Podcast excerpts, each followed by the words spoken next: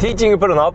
野山義晴です。それでは今日もゴルフ上達に役立つヒントやコツをお伝えいたします。今日のテーマなんですけれども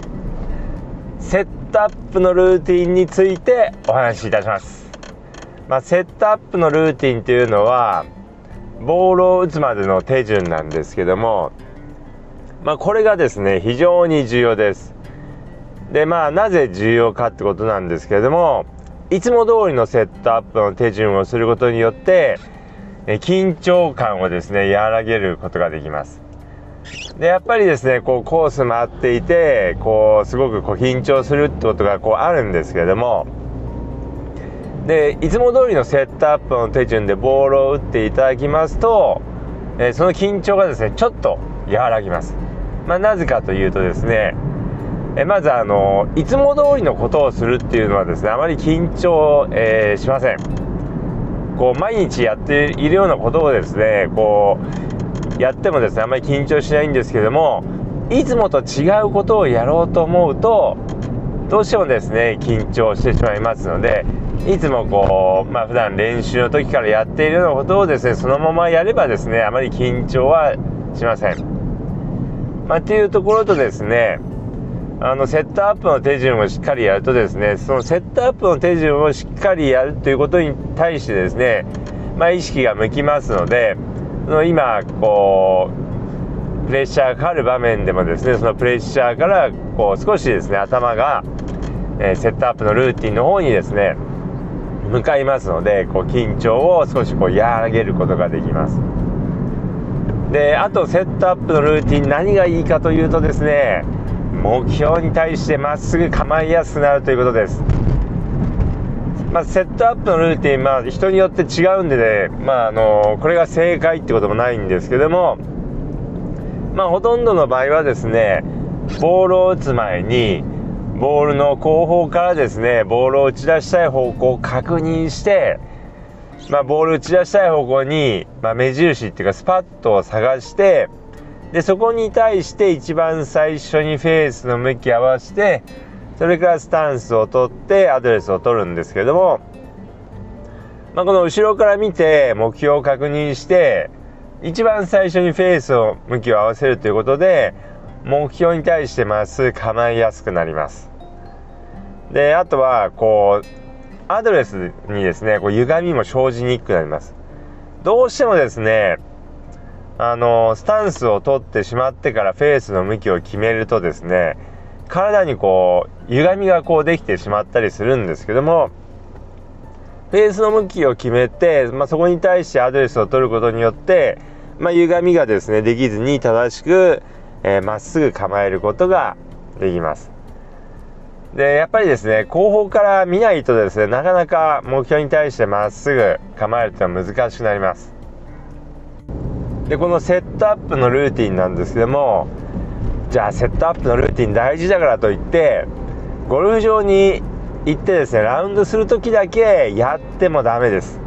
こう普段の練習からやっておいていただくということが非常に重要です。で普段の練習からやっておくことによってですねいつも通りのこととこう認識することができますので、まあ、さっきもお話ししましたけどもえー、ゴルフ場に行った時だけやったらですねいつもと違うことをやってるわけですから緊張感が和らぐってことがありませんので、まあ、普段の練習からやっていただくといいです。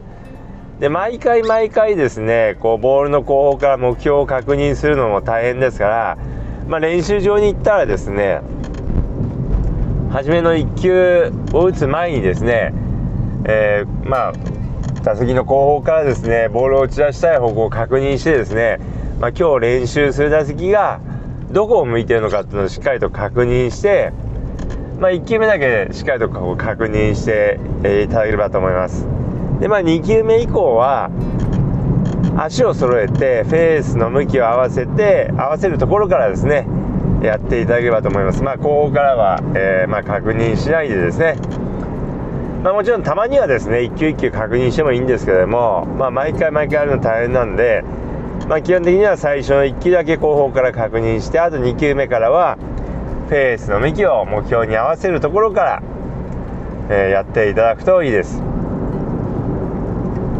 でそうすることで、まあ、コースに行った時も同じように、